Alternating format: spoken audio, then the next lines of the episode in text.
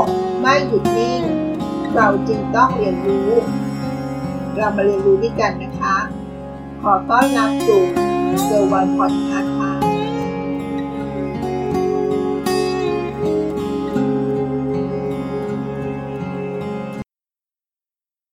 สวัสดีค่ะ ยินดีต้อนรับสู่เกอร์วันพอดแคสต์เราทุกคนมักจะต้องตั้งเป้าหมายใช่ไหมคะ แล้วทำไม เราต้องตั้งเป้าหมายด้วยล่ะ ถ้าเราไม่ตั้งเป้าหมายไว้ชีวิตของเราจะไม่มีคุณค่าหรือ ในบทความเขาก็แบ่งปันนะคะว่า เราอาจจะเคยเจอเจ้านายที่ตั้งเป้าหมายให้กับลูกน้อง ซึ่งเป็นเป้าหมายที่ไม่ธรรมดานะคะ ที่ไม่สามารถจะทำได้ เรียกว่าตั้งเป้าหมายไว้เกินจริง ไม่สามารถเอาเสียเลยใช่ไหมคะแต่ก็มีคำถามที่น่าคิดนะคะว่า ถ้าเราไม่ต้องตั้งเป้าหมายเลยดีกว่าไหม เรามักชอบคิดเสมอนะคะว่า อะไรที่ทำแล้ว ดีแล้วคุณจะทำมันต่อไปเรื่อยๆทำมากขึ้นเรื่อยๆ แต่พอเราเอาความคิดนี้มาใช้การตั้งเป้าหมาย ก็กลายเป็นว่าเป็นการตั้งเป้าหมายแล้วมันดีจริงหรือ ถ้าดีจริงแล้วควรตั้งมันขึ้นไปเรื่อยๆ เมื่อบรรลุเป้าหมายหนึ่ง เราก็ต้องตั้งเป้าหมายใหม่มาอีกอันหนึ่งให้มันสูงขึ้นกว่ายิ่งของเดิม เราก็ทำไปเรื่อยๆ แบบไม่มีที่สิ้นสุดใช่ไหมคะ ตัวอย่างเช่น เราตั้งใจจะขับรถจากกรุงเทพไปพัทยา ให้ได้ภายในหนึ่งชั่วโมงเราจะทำทำได้แล้วนะคะ ต่อมาเราคงตั้งเป้าหมายใหม่ ให้เหลือแค่45 นาที ไม่ใช่ละนี่มันฆ่าตัวตายชัดๆ ใช่ไหมคะ แต่เป้าหมายที่เลือกตัวอย่างมานี้ มันอาจจะไม่ได้มีความเหมาะสม เราคงมีโอกาสน้อยมาก ที่จำเป็นต้องขับรถเร็วแบบนั้น กลายเป็นว่าเป็นการตั้งเป้าหมายที่ไม่ผิด แต่เป็นตัวเป้าหมายเองที่ผิดนะคะเราลองมาคิดใหม่นะคะ ลองลดความเร็วมาหน่อยนึง สมมุตินะคะว่า เราตั้งใจว่าจะวิ่งไปเราก็ต้องตั้งใจว่าจะวิ่งระยะทางเยอะๆใช่ไหมคะ วิ่งทำให้เวลาดีขึ้นเรื่อยๆเราก็เลยตั้งเป้าหมายไว้ว่า เดือนนี้ต้องวิ่ง10 กิโล เพจเจ็ดพอทำได้แล้ว ก็ลองตั้งเป้าหมายเป็นเพจหกเป็นเพจห้าและสุดท้ายแล้วนะคะ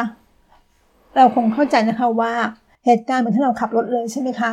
เมื่อถึงจุดจุดหนึ่งเราจะต้องหยุดแล้ว เราไม่สามารถพัฒนาไปได้มากกว่านี้แล้วนะคะสำหรับคนธรรมดาแล้วอาจจะเป็นเรื่องธรรมดานะคะ ที่เป้าหมายมีไว้เพื่อพุ่งชน ชนแล้วก็ตั้งเป้าหมายใหม่ไปเรื่อยๆใช่ไหมคะ แต่สิ่งที่เราคิดนั้น สิ่งนี้มันก็คืออาการตันใช่ไหมคะ เมื่อทางตันมันคือไปต่อไม่ได้ ต้องเลิกหรือกลับไปเริ่มใหม่ ซึ่งมันก็ไม่สนุกอีกแล้วใช่ไหมคะ อีกกรณีหนึ่งนะคะ เรื่องของการวิ่งค่ะ ตอนที่เราวิ่งเราก็ได้ใช้ความคิดเรารู้สึกว่าการที่เราวิ่งช่วยให้เราคิดได้ดีขึ้น ความคิดหรือไอเดียหลายอย่างนั้น มันไหลเข้าในหัวของเราตลอดเวลาในการที่เราวิ่ง ดังนั้นถ้าการที่เราวิ่งเราไม่ต้องการวิ่งให้เราได้วิ่งเร็วขึ้นเรื่อยๆนะคะ เราไม่ต้องการวิ่งให้เร็วมากกว่านี้ เพราะมันคงเกินขีดจำกัดของเราแล้วงั้นเราก็ไม่จำเป็นต้องตั้งเป้าหมายอะไรเลยสินะซึ่งในบทความนี้เขาก็ได้แบ่งปันนะคะว่า เขาพยายามค้นหาในเว็บไซต์ ว่าทำไมเราต้องมีเป้าหมายทำไมเราถึงต้องตั้งเป้าหมาย เราจะลองเปรียบเทียบนะคะว่าข้อมูลที่เราควรเจอในบทความนี้ กับมุมมองของเรา จะมีข้อดีข้อเสียอย่างไรนะคะ 1. Go Give You Focus เป้าหมายช่วยให้เรามุ่งมั่นกับสิ่งใดสิ่งหนึ่ง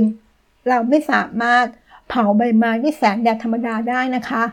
แต่เราสามารถทำได้ด้วยการใช้แว่นขยาย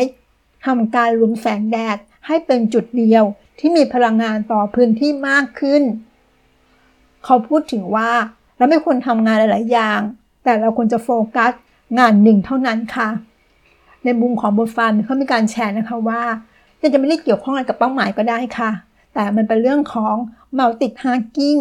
กับ single tasking มากกว่า ซึ่งเราก็รู้กันอยู่แล้วนะคะว่า ในช่วงเวลาหนึ่งคนเราสามารถทำงานได้เพียงแค่หนึ่งอย่างเท่านั้น จริง ๆ แล้ว ไม่ว่าจะเป็นคนหรือคอมพิวเตอร์ก็ไม่แตกต่างกันนะคะกระทั่งเห็นคอมพิวเตอร์นั้นทำงานหลาย ๆ อย่างพร้อมกันได้นั้น เกิดจากการที่มันมีการสลับการทำงานได้เร็วมาก ๆ ซึ่งคนเราทำแบบนั้นไม่ได้แน่นอนค่ะ การที่เราจะทำงานใด ๆ ให้สำเร็จจึงไม่ขึ้นอยู่กับการที่เราตั้งเป้าหมายหรือเปล่า แต่มันคือการรู้ว่า เรากำลังทำอะไร เราก็ทำมันไปตามโฟล์จนงานมันเสร็จ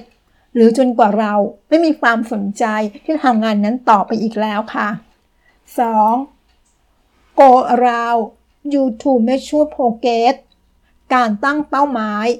ช่วยให้เราสามารถวัดความคืบหน้าได้ ในบทความนี้ก็แบ่งปันว่า ข้อนี้อาจจะใช้ได้กับงานที่มันง่าย ๆ และเป็นงานตรงไปตรงมา ตัวอย่างเช่น เดินไปตลาด แล้วคงพอจะรู้นะคะว่า ต้องใช้เวลาประมาณสักห้านาที เดินมาได้สักระยะหนึ่งก็บอกได้ว่าอีกหนึ่งนาทีถึงแน่นอน ในความเป็นจริง มันมีงานแบบนี้สักที่ไหนล่ะใช่ไหมคะ ถ้าคนทำงานสายไอทีคงพอคุ้นเคยกับกฎที่ชื่อว่า 90 90 rule หมายความว่าเราสามารถทำงาน 90%แรกให้เสร็จในเวลา 3 เดือน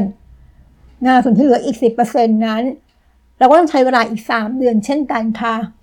เราจะบอกว่างานจริง ๆ มันไม่ได้ง่าย และตรงไปตรงมาแบบนั้นนะคะ ดังนั้นความคืบหน้ามันจะบอกอะไรกับเราได้ล่ะ 3. Go keep you lock in and undetect ในข้อนี้ ก็คล้ายกับการโฟกัส มันไม่ได้อยู่ที่การตั้งเป้าหมาย แต่มันคือการรับรู้ว่า เรากำลังทำอะไร งานที่เราทำมันน่าสนใจ ถ้ามันยากมากถ้าเราจะเข้าใจว่า สิ่งที่เรากำลังทำอยู่ มันสำคัญ หรือมันน่าสนใจกว่าการดูรายการทีวี ก็จงขายทีวีทิ้งเสีย ในมุมมองนะคะของบทความนี้ มันไม่จำเป็นต้องตั้งเป้าหมาย เราเพียงแค่ทำที่เรากำลังสนใจอยู่ในขณะนั้น รีบรีบทำจะได้ไปคิด ไปทำอย่างอื่นต่อได้ C go help you overcome procrastination การผัดวันประกันพรุ่ง ผลที่เราไม่มุ่งมั่นกับสิ่งที่เรากำลังทำถ้าสิ่งที่เราทำมันน่าสนใจ มันมีโอกาสที่เราจะทำให้เราหลุดเข้ามาในโฟลได้ ซึ่งเราจะไม่รับรู้เลยว่า เรากำลังใช้เวลากับงานนี้ไปแค่ไหน เราทำแต่สิ่งนั้น จนมันเสร็จค่ะ หรือจนกว่าเราจะเหนื่อยและทนไม่ไหวแล้ว เกิดความรู้สึกหิว ซึ่งบางทีเราจะเกิดอาการผัดวันประกันพุ่ง กับการกินหรือการพักแทน กลายเป็นว่างานเสร็จแล้วค่อยออกไปกินข้าวก็ได้ บางทีการเข้าสู่โฟก็ไม่ได้มีแต่ข้อดีเสมอไปนะคะ วันไหนที่เราตื่นมาทำงานเช้าๆ พอทำไปสักพัก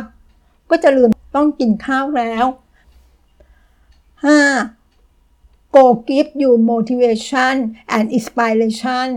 คำว่า motivation กับ inspiration เป็นคนละอย่างกันนะคะ inspiration คือความคิด ความรู้สึกที่ทำบางอย่าง ส่วน motivation คือการลงมือทำงานนั้นให้สำเร็จ ข้อนี้อาจจะจริงและใช้ได้สำหรับคนที่ต้องการกระตุ้น แต่ก็เช่นกันนะคะ การตั้งเป้าหมาย ก็จะไม่จำเป็น ถ้าเราไม่ต้องการกระตุ้น ถ้าแต่ละวันเราสามารถเริ่มทำงานได้เลยโดยไม่ต้องมีอะไรมาเตือน 6. Take control of your life เขาเปรียบเทียบกับคนที่ไม่มีเป้าหมาย คนเรียนจบมา เริ่มทำงานจนอายุ 30 40 50 แต่ก็ยังไม่รู้นะคะว่าจะทำอะไรต่อไป ในมุมของบนฟาร์มนี้นะคะ นี่ไม่ใช่ปัญหาของการไม่มีเป้าหมายค่ะ เราว่าลำพังถ้าเรามีความสนใจที่ทำอะไร เราชอบทำอะไร เราก็ทำมันไปเรื่อย ๆ นะคะ เราไม่ต้องมาคอยคิดทบทวนว่า เราทำอะไรต่อไป เราอาจจะมีช่วงเวลาที่คิดนะคะว่า เราควรทำอะไรเพิ่มบ้าง แต่นั่นไม่ใช่เพราะว่า เราไม่รู้จะทำอะไร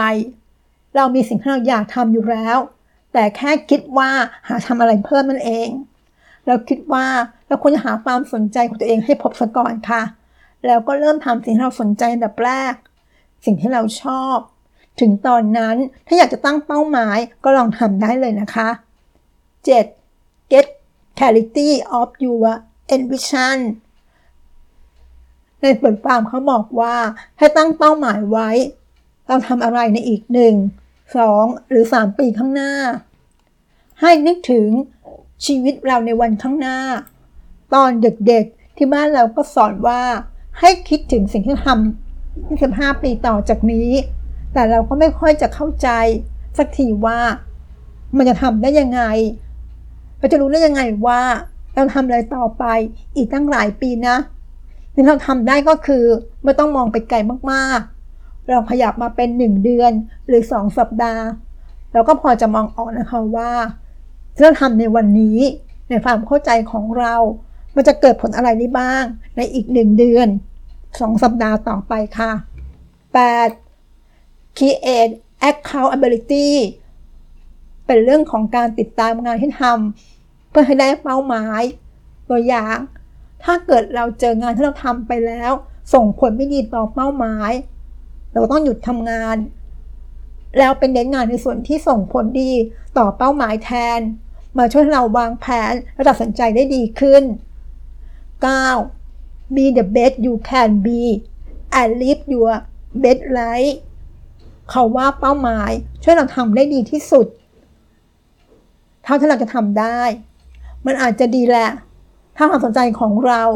คือการวัดความสามารถของตัวเอง อยากให้นึกถึงสิ่งที่ทำหรือสิ่งที่เราอยากเป็นด้วย ว่ามันมีประโยชน์ยังไงกับคนอื่นๆบ้าง เราไม่ได้ต่อต้านการตั้งเป้าหมายนะคะ เรากำลังบอกว่าเมื่เราไม่มีเป้าหมาย มันก็ไม่ใช่เรื่องแย่เสมอไปค่ะ อยากให้ลองเปลี่ยนมุมมอง ลองเปิดกว้างๆทำความเข้าใจเกี่ยวกับเป้าหมาย พอเข้าใจแล้วก็ไม่ต้องไปสนใจมันมากนะัก แต่ถ้าเรายังคิดว่ายังไงยังไง แล้วควรจะมีการตั้งเป้าหมายให้ได้ เมื่อเรานึกถึงเป้าหมายให้ใช้หลักที่ชื่อว่า SMART S M A R T มาใช้เป็นหลักการในการตั้งเป้าหมายนะคะ นั่นคือเรื่องราวที่ฝากกันในวันนี้ทำไมเราจึงต้องตั้งเป้าหมาย ไม่ใช่ว่าทุกคนที่ตั้งเป้าหมายได้นะคะ ยิ่งมีน้อยคนที่ทำได้ตามที่ตั้งไว้ เราไปถามป้าที่ขายกาแฟตลาดดูสิอีก 5 ปีข้างหน้าของเขาเขาเห็นตัวเองมีชีวิตแบบไหนล่ะ ขอบคุณที่รับฟังเกอร์วันพอดแคสต์สวัสดีค่ะ ติดตามเกอร์วันพอดแคสต์ ได้ที่ Facebook YouTube แองเกอร์บอดคาสต์